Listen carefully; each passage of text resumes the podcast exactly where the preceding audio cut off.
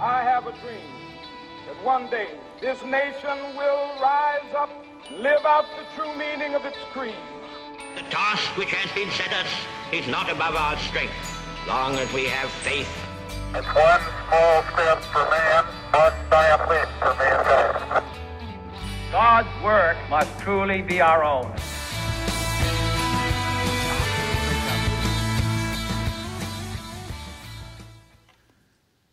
Well, you know, history is shaped by movements. I mean, really, as you look back at history, you can study the movements that have happened, and whether it's the Greeks in trying to Hellenize the world, or the movement of the Romans to conquer the world, or the movement of communism, or the movement of capitalism. You see all these movements that have happened, but, but throughout history, movements come and they go, except for one movement.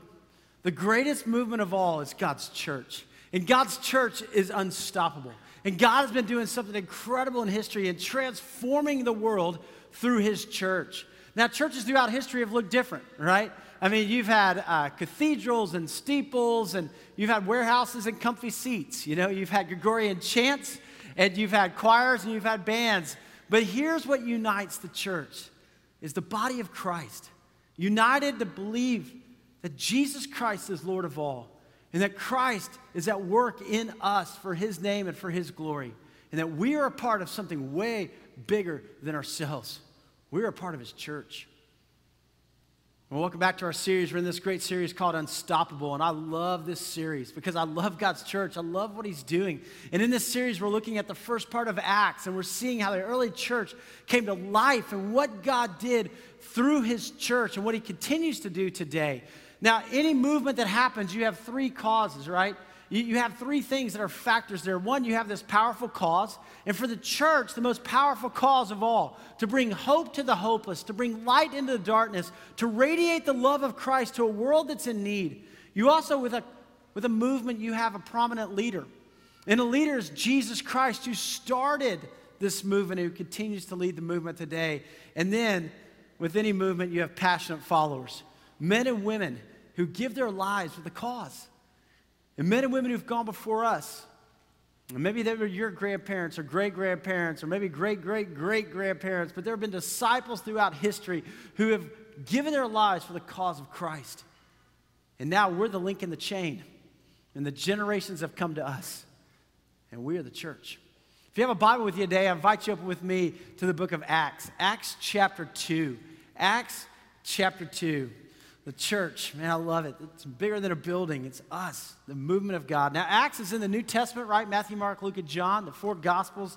And then you come to Acts, which stands for the Acts of the Apostles. And as we mentioned last week, Acts was written by Luke, who wrote the Gospel of Luke.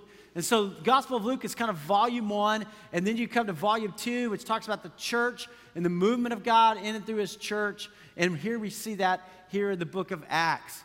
The Acts is so deep and it's so rich. Now, last week we left off in Acts chapter 1. In Acts chapter 1, uh, you see that Jesus pulls his disciples together. And after his, his death on the cross, his resurrection, conquering death, Jesus pulls these disciples together. He says, Listen, you will receive the gift my Father has promised to you. You will receive the gift of the Holy Spirit. And then you will be my witnesses in Jerusalem, Judea, Samaria, and the uttermost parts of the world. Now, notice that he didn't say, hey, you're going to go out and you're going to argue people into the kingdom. You're going to go out and save people. He just says, you go out and be witnesses. You go out and be the hands and feet of Christ. You go out and share my love with others.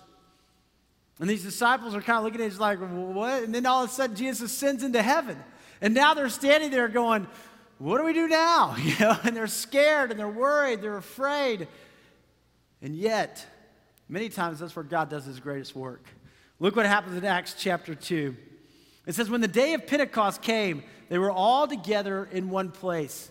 Now, Pentecost happens 50 days after Passover. All right? So, so Passover was where Jesus uh, was crucified or was resurrected. And then 50 days later, there's another feast or another festival. All the Jews would come to Jerusalem for three major feasts a year. And, and the big granddaddy of them all was Passover, but then Pentecost, which happened 50 days later. Now, they got to that because, you know, seven days God created the world, and on the seventh day he rested, Shabbat. And so seven times seven, 49. So the 50th day would be a big celebration. And it was also called in the Old Testament the Feast of Weeks. And so people are coming from all over to Jerusalem, back to Jerusalem to worship there at the temple. Well, it's the day of Pentecost, and they were all together in one place. Now, who is they? Well, if you go back to Acts chapter 1, verse 13 through 15, you see they, that's the disciples. But it's not just the 11, it's also men and women. There's about 120 believers now at this point. 120 believers. And, and, these believers, you know, Jesus' mom's there, Jesus' brothers are there, 120 of them gather together praying, and suddenly, like the sound of a blowing violent wind, came from heaven and filled the whole house where they were sitting. And they saw what seemed to be tongues of fire that separated and came to rest on each of them. All of them were filled with the Holy Spirit and began to speak in other tongues as the Spirit enabled them. Wow. don't you wish you were there? How incredible! How awesome. They're praying, they're worshiping, and the Holy Spirit comes down. See, the movement of God's church right here comes to life. The movement of God's church comes to life. And there they are praying, and the marks of the Spirit are the wind, right? The wind, the blowing of the wind. But also the mark is the fire, the purification of God's renewing work in the lives of these disciples. And these men and these women are there astounded at what God is doing and so excited to be a part of what He's doing. They're praying and they're believing, and God is doing something huge. Here we see the movement now of God's church comes to life, and the Holy Spirit is the one that fuels that movement. Look at verse 5. Now that we're staying in Jerusalem, God fearing Jews from every nation under heaven. And when they heard this sound, a crowd came together in bewilderment because each one heard them speaking in his own language. Now, notice that. There's people from all over the world who have come to Jerusalem, and now the disciples are, are speaking and they can understand them. The gift is that they can understand their own language. The Holy Spirit is always about clarity, not confusion. The Holy Spirit is always about bringing glory to God, you know? And so here we see it. Look at verse 7 utterly amazed. There's a few times you'll read the word amazed in here. Utterly amazed. They asked, Are not all these men who are speaking Galileans? Like, where did this come from? I mean, these guys are Galileans. They're ordinary men and women. How in the world did they learn to speak our language? How are they communicating God's blessings and God's work? Then how is it that each of us hears them in his own native language? Parthians, Medes, Elamites, residents of Mesopotamia, Judah, Cappadocia, Pontus, Asia, Phrygia, Pamphylia, Egypt, and parts of Libya near Cyrene, visitors from Rome, both Jews and converts to Judaism, Cretians and Arabs. We all hear them declaring the wonders of God in our own tongues. Amazed and perplexed, they asked one another, What does this mean? Some, however, made fun of them and said, They've had too much wine. Some of them are like, These guys are drunk, okay? You know, you know, these guys, they're like, No, we're not. I mean, we're not drunk. We are excited about what God is doing. Now, we don't talk often about the Holy Spirit. We, we do, we talk, but but we talk a lot more about God, right? We talk about God the Father. We, we, talk about God as our provider, God as our protector, God as our redeemer, our restorer. We talk a lot about Jesus. I mean, we praise God for Jesus, the sacrifice he made for us on the cross, that Jesus is there for us. Jesus intercedes for us. But when it comes to the Holy Spirit, a lot of times we kind of back away. We're going, Holy Spirit, I don't know if I get it, I don't know if I understand. But the Holy Spirit is just as important as God the Father and God the Son. The Holy Spirit is three in one, it's the Trinity. Now, the Trinity, sometimes it's hard to comprehend, right? I mean, God the Father and Jesus the Son, the Holy Spirit, and they're, they're all the same. We just celebrated St. Patrick's Day a few weeks ago. And, and St. Patrick, I don't know if you know this, but St. Patrick, he didn't grow up in Ireland. St. Patrick actually grew up in England. And his parents were believers, they were followers of Christ. But as a young man, he had his doubts. He was kind of an atheist. He was trying to figure life out. And then he was taken capture, and he was taken as a slave to Ireland. And while he's a slave in Ireland, man, he starts to pray to God, right? And he calls out to God. Well, he escaped from being a slave there, and he returned back to England.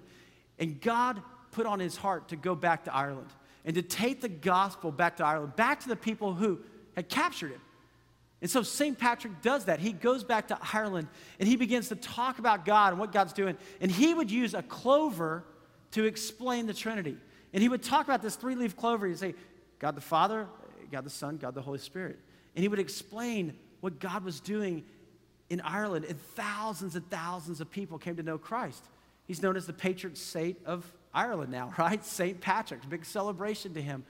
But he began to put it in ways that people could understand. I mean, he is God, and sometimes we're going, I don't get. God is at work in us. God the Father, God the Son, God the Holy Spirit.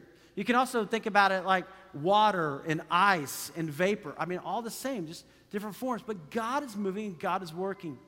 Now, the role of the Holy Spirit is so important here in the early church and here in the church today. The role of the Holy Spirit is, yes, to be our, our counselor and conviction of sin, but also our comforter when we go through hard times or difficult times. But the Holy Spirit also leads us and guides us. And as a believer, this is significant. I mean, back then, if you wanted to meet God, okay, you would go to the temple to worship. And so you would come to the temple and you were coming up the steps, you would go to worship. But if you were a Gentile, not a Jew, you were a Gentile, you could only get so close to God. Because see, God dwelled over here in the Holy of Holies. He's over here, and you had to be in the court of the Gentiles. You, you were a Gentile, you could only get so close to God. If you were a woman, you could get a little bit closer, but they had the court of the women. Women didn't have a lot of rights back then at all. And so women would be stopped. You could only get so close to God. Now, if you were a Jewish man, you could get a little bit closer, but you're still on the outside looking in. It, then, if you were a priest, you could get pretty close to God, but you couldn't get in there with God because God's dwelling in this holy of holy place, big curtain, separated.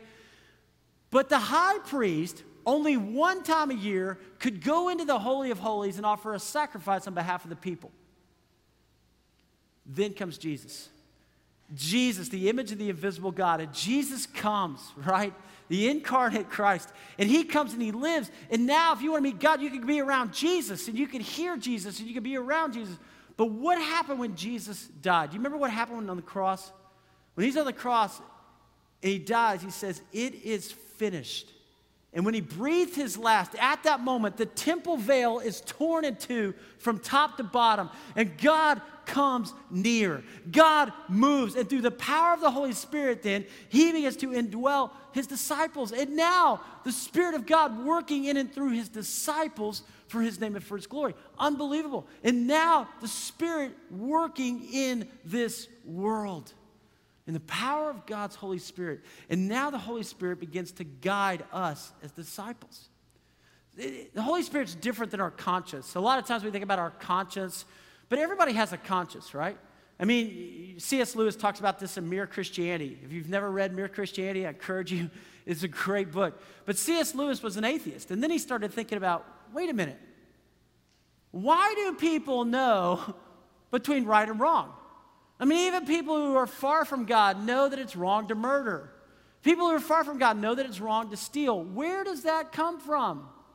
And then, I mean, two rocks collide, and all of a sudden we've got a conscience. I mean, C.S. Lewis starts to think about this, and he goes, ah, we're all made in the image of God, right? We all know there's a conscience within us. But when God gives us the Holy Spirit, the Holy Spirit then begins to guide us and lead us. Have you ever been praying and God just puts somebody on your heart and you go, I need to pray for them right now? Where does that come from? Or have you ever been just trying to make a decision and, and, and God says, hey, do this? And you go, where did that come from? That's the Holy Spirit leading you, guiding you. You remember in Matthew chapter 4, Jesus is led by the Spirit into the desert to be tempted. The Apostle Paul is led. He's going on a mission trip, and God says, No, no, no. He closes the door and he said, Go this way. He takes the gospel over here. He, God is leading, as a believer, as a follower of God, you and I, as the church, become the hands and feet of Christ. That's the amazing truth of Scripture. That when you accept Christ, when you respond to God, God places His Holy Spirit within you. And look at what the Holy Spirit does the Holy Spirit works through the disciples. The Holy Spirit works through the disciples. Verse 14 Then Peter stood up with the eleven, raised his voice, and addressed the crowd. Now, who's Peter? Remember, Peter was one of the disciples. Peter was with Jesus, but 50 days earlier, Peter had denied Jesus three times. And Peter is scared. You know, here they are in Jerusalem where Jesus has been crucified. Peter's worried, he's afraid. But now, because of the Holy Spirit in him, he's bold. And he stands up and says, Fellow Jews, and all of you who live in Jerusalem, let me explain this to you. Listen carefully to what I say. Guys, this is awesome. I mean, here's Peter who is scared to death that he's going to be arrested and taken and crucified, and now he's standing up on the Temple Mount, standing on the steps, and as people are coming into the temple, he says, Hey guys, let me tell you what's going on here. Let me just tell you, fellow Jews. He says, These men are not drunk, as you suppose. It's only nine in the morning. He goes, Come on, man, seriously. I mean, you know, it's nine in the morning, nobody's drunk here. No, this is what was spoken by the prophet Joel. This is written from the Old Testament hundreds of years before. In the last days, God says, I will pour out my spirit on all people. Your sons and daughters will prophesy. Your young men will see visions. Your old men will dream dreams. Even on my servants, both men and women. Notice that. Uh, women here, man, Jesus did more for women's rights than anybody in history. Uh, both men and women. Both men and women. I will pour out my spirit in those days, and they will prophesy. I will show wonders in the heaven above and signs on the earth below blood and fire and billows of smoke. The sun will be turned to darkness and the moon to blood before the coming of the great and glorious day of the Lord, and everyone who calls on the name of the Lord will be saved. Praise God. Everyone who's calling on the name of the Lord be saved. You, you, don't just have to stop at the court of the Gentiles. You don't have to stop at the court of the women. You don't have to stop at just being a Jew or not being a Jew. You can be saved by the grace of God. Men of Israel, listen to this. Jesus of Nazareth was a man accredited by God to you by miracles, wonders, and signs which God did among you through him, as you yourselves know. Peter's like, You remember 57 days ago? Everybody was chanting, you know, Hosanna, blessed is he who comes in the name of the Lord, as Jesus rode in on a donkey, and all of us were waving palm branches. You remember that? You remember this Jesus who raised the dead to life? Remember this Jesus who healed the blind? Hey, this man was handed over to you by God's set purpose and foreknowledge. He said it wasn't the Romans or the Jews who put Jesus to death. Come on. God is sovereign. God's in control here. There's a bigger plan, a bigger purpose. And you, with the help of wicked men, put him to death by nailing him to the cross. But God raised him from the dead, freeing him from the agony of death because it was impossible for death to keep its hold on him. Peter goes, You saw him die on the cross, but listen, he is alive. We've seen him, he is alive. David said about him. Now, who's he referred to? David. Well, if you go back in the Old Testament, David was known as a man after God's heart. David wrote much of the Psalms. David was the king over Israel and was a great king. David wasn't perfect, though. David made a huge mistake. David even had an affair, but David confessed and repented. And God blessed David. And David had this heart for God. He loved God. And David said about him, so David's, this was written a thousand years before Christ came, and David's prophesying about Christ. I saw the Lord always before me. Because he's at my right hand, I will not be shaken. Therefore, my heart is glad and my tongue rejoices. My body also will live in hope. Guys, I want to stop right there just for a second. I don't know what you're going through today. I don't. I don't know what's going on in your life. I don't know what's going on in your job. I don't know what's going on in your career. I don't know what's going on in your marriage. I don't know what's going on with your kids. But maybe today, just let these words kind of bathe over you. Listen to this. I saw the Lord always before me. I took my eyes off of my circumstances and I put my eyes on God, who is greater because he is at my right hand, I will not be shaken. Therefore, my heart is glad and my tongue rejoices. My body also will live in hope. There is hope. I don't know what you're going through, but I want to tell you there is hope. Where there is God, there is hope. And God is with you and God is for you. Because you will not abandon me to the grave, nor will you let your Holy One. Now, notice Holy One is capitalized here. Did you notice that? What's he referring to? He was referring to the coming Messiah. He was referring to Jesus. Even looking all those years before, he's looking forward to Christ. You will not let your Holy One see decay. You have made known to me the path of life. You will fill me with joy in your presence. Brothers, I can tell you confidently that the patriarch David died and was buried, and his tomb is here to this day. But he was a prophet, and he knew that God had promised him on oath that he would place one of his descendants on the throne. See, Jesus is known as the son of David. If you go back and trace Jesus' genealogy through Mary or through his earthly father Joseph, it all comes through David. He promised he would have somebody always on the throne. And seeing what was ahead of him, he spoke of the resurrection of Christ. He was not abandoned to the grave, nor did his body see decay. And God raised this Jesus to life. And we are all witnesses to the fact, exalted to the right hand of God, he has received from the Father the promised Holy Spirit and has poured out what you now see and hear. For David did not ascend to heaven, and yet he said, The Lord said to my Lord, Sit at my right hand until I make your enemies a footstool for your feet. Therefore, let all Israel be assured of this God has made this Jesus, whom you crucified, both Lord and Christ. Wow. Can you imagine Peter, this guy, stands up in front of everybody and says, Guys, you crucified him. He's the Messiah and he is alive. Now, how in the world did Peter do that? It wasn't Peter. it was the Spirit of God working through Peter. It was the Spirit of God speaking through Peter. And God wants to use you just like God wanted to use Peter. Now you may be saying, well, there's no way I'm standing up in front of a lot of people talking. That's just not me. No, but God's given you gifts. And God's wired you in certain ways. That's the power of the Holy Spirit working in you. You receive the Holy Spirit when you say yes to God. As God draws you to Himself, as God invites you into this relationship with Him through Jesus Christ, God places His Holy Spirit within you. It's not a two step process. It's not like you are saved one day and then years later you're baptized with the Holy Spirit. No, you receive the Holy Spirit now. And the Holy Spirit comes in you and gives you spiritual gifts. Peter didn't know he had the gift of teaching. But when the Holy Spirit came, all of a sudden, Peter starts using that gift. See, every one of you has a spiritual gift. Some of you know what they are, others of you, you're just learning. Some of you have the gift of teaching, some of you have the gift of leading, some of you have the gift of administration, some of you have the gift of mercy, some of you have the gift of service. And there is nothing like it when you are using your gifts for the glory of God. You feel so alive. I mean, it doesn't matter what you're doing. If you're serving and your gift is service, you be helping people do anything, and you're just like, this is awesome. I love this. Or when you're teaching and you just go, yes, this is great. This is what I was created to do. I love it. And God wants you to use those gifts. And your spiritual life comes alive then.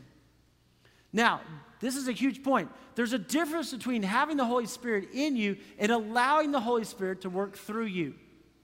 Here's what Billy Graham said Billy Graham wrote, All believers are baptized with the Holy Spirit.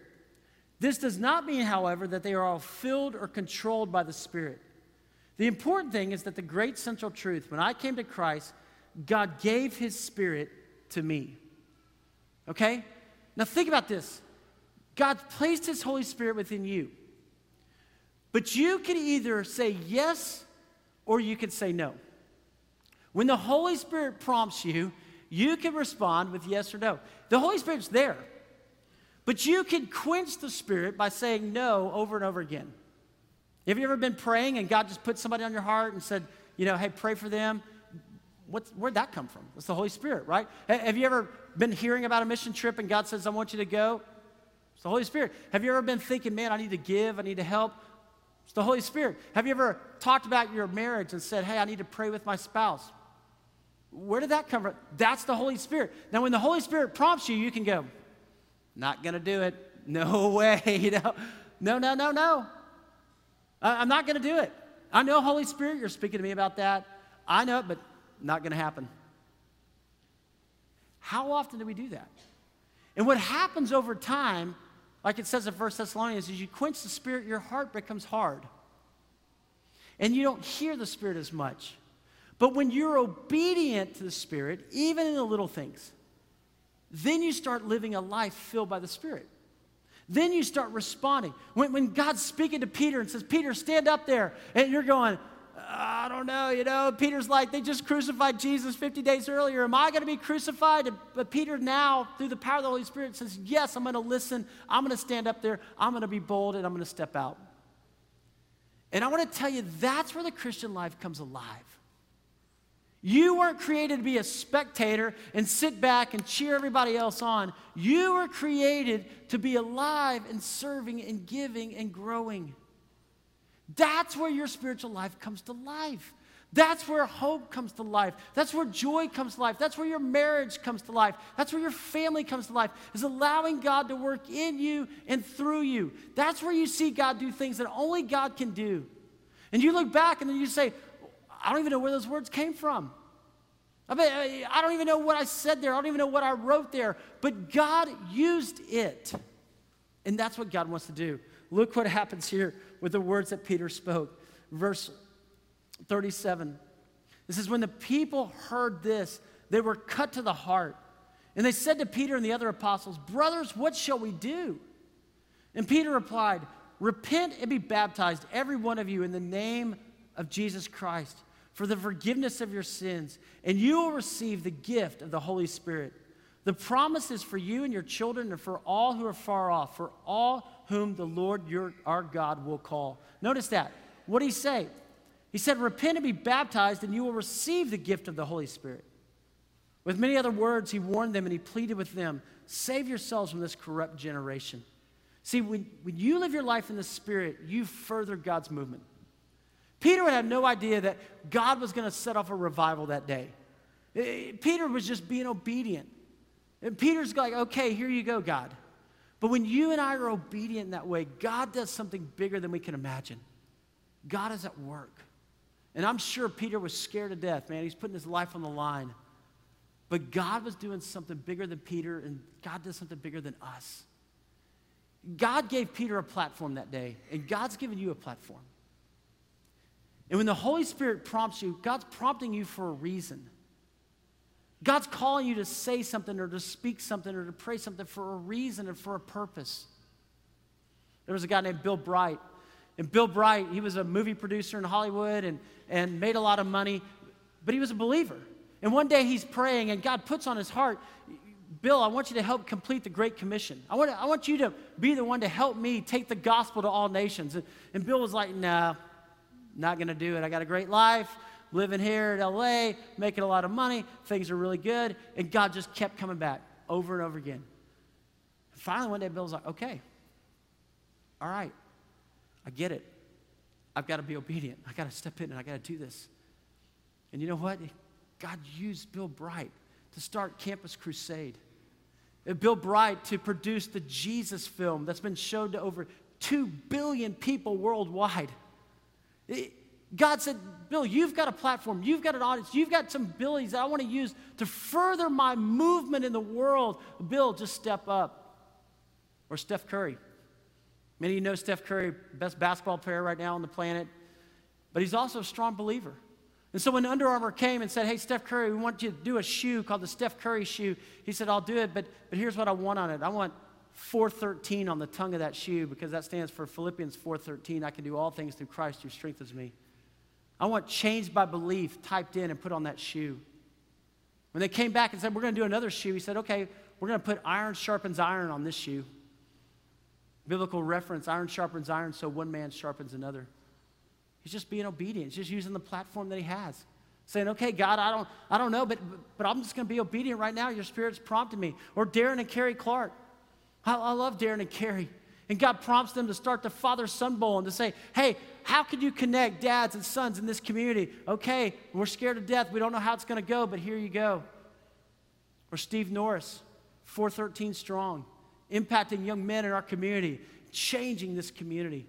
Or Molly Westmoreland, seed planting mom. Last Saturday, there were 51 moms here talking about how to raise boys in the Lord, how to raise up godly men these are ordinary people like you and me, but ordinary people who are listening to God speak to their hearts and just saying, God, I'll be obedient. God, here I am. God, what do you want me to do? And look at the result. Verse 41 Those who accepted his message were baptized, And about 3,000 were added to their number that day. 3,000. Can you imagine these 120 believers scared to death, and all of a sudden, 3,000 people accept Christ, and the life change that happens? Oh, wow. See, the movement of God's church is always about transformed lives. The movement of God's church is always about transformed lives. Guys, I got to tell you how thankful I am for God's church. I, I grew up in a great church. And my life has been forever changed. I'm one of those transformed lives. As the generations were passed on and men and women were living for Christ and serving in the church, I'm one of those lives that have been changed. I grew up in a church with a great children's ministry and student ministry. And I look back on my life and I think, where would I be without that? Where would I be without the men and women who taught me in Sunday school and the men and women who poured into me? What decisions would I have made as a middle school boy? you know, what would my friends have been like in high school if it wasn't the friends? Because most of my friends were at church. I had a great youth group. I had great guys who would pray for one another. It was amazing. What would my decisions have been in college? What would my decisions have been as a young single adult man? So much about what I learned growing up was from God's church, from His Word. The church impacted me. I'm a changed life. Where did I learn about respecting women? Not just seeing them as objects. That's not from culture, right? That was from the church. Where did I learn about giving and being generous? That was definitely not from culture, that was from the church. And I'm not perfect, and I have a long way to go, but I am so thankful for the church. And some of you, this is your story, right? You grew up in a great church. And you can look back and you can think about people who poured into you. I remember going on a mission trip when I was in high school to Jamaica. And when I was on that mission trip, I saw some of the poorest people I'd ever seen in my life. I mean, I grew up in a nice area, a nice place in Texas, and I go down there and I was like, whoa, wow, poverty like I had never seen before. But you know what else I saw? I saw these Christians, these men and these women who loved Jesus so much, and I saw a joy in them, and I realized at that moment, hey, wait a minute, it's not about money. And it's not about success. There is joy and peace and purpose that's in Christ and Christ alone. Where would I have learned that if it wasn't for the church? Where would I have learned about loving other people? Where would I learn about putting other people before me? Where would our nation learn that? Where does this world learn that? Because you look at all the great movements that have happened. I mean, you look at the Greeks and the Romans, let's go conquer everybody. You look at communism or even capitalism, and it's all about me and me first. Where do you learn to put others before you? Where do you learn it's about love? It's the church. And the church is about changing lives for the better. The church is about bringing hope to the hopeless and light in the darkness. And praise God that my life is one of those that's been changed. You see, there's a lot of movements that you can give your life to. There is. Sports, social media, there's movements there all the time, right? There's animals, there's universities, there's all kinds of movements that you can spend your time and your money investing in. But I want to tell you, there is no greater movement than the movement of God's church. And the movement of God's church has come to us. And Jesus is coming back, and he's not coming back for a nonprofit as great as they are. He's not coming back for a university or for a hospital. He's coming back for his church. And God is calling us to be faithful, to listen when he prompts our hearts, to step out and be obedient. And you guys, you are the ones, we are the ones that are setting the example for all those preschool kids and the children and the students and everybody around them who are growing up in a church. It's our time, it's our opportunity. And may God find us faithful. May God find us faithful in our marriages and with our children and with His church. I don't know where you are today. Listen, I don't. And maybe life's been busy and it's been out of control, and maybe you've gotten consumed with a lot of things going on in the world. But I want to tell you, God is here.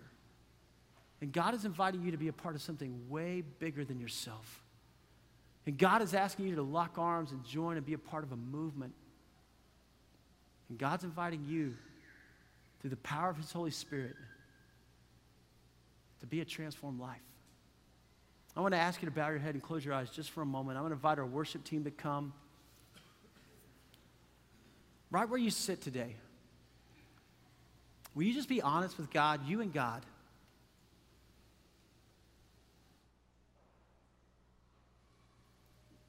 Maybe today is the day of salvation. Maybe God's speaking to your heart and drawing you to Himself and saying, This is the day. Maybe today is the day when you just say yes to the Holy Spirit. There's been a lot of times you've been crossing your arms and saying no, no, no. When the Holy Spirit's been speaking to you about baptism, or the Holy Spirit's been speaking to you about getting involved at church, or the Holy Spirit's been speaking to you about going deeper in your faith and being a part of a Bible study. Or maybe the Holy Spirit's been speaking to you about praying together with your spouse or having a family devotional time. I don't know. But today, would this be the day that you say, I'm going to unfold my arms and I'm going to open my hands? Holy Spirit, I don't get it all the time, I don't understand all the time, but, but Holy Spirit, speak. Holy Spirit, move. Holy Spirit, I'm yours. I don't want to miss it. Oh God, I don't want to miss you. I don't want to live my things for the live my life for the things of this world and get so enamored with being right or being seen or my image or money or success. God, I want to live my life for you. Wholly and completely for you. So, Father God, here we are, your disciples today, 2,000 years later, and the movement goes on. And God, as your people, I pray you would cut us to the heart. I pray that you would speak to us, that we would listen. I pray that we would be obedient. I pray we would push past the fear and step forward in faith. God, we love you. We praise you. And we are yours. Holy Spirit, you're welcome here. Have your way with us today.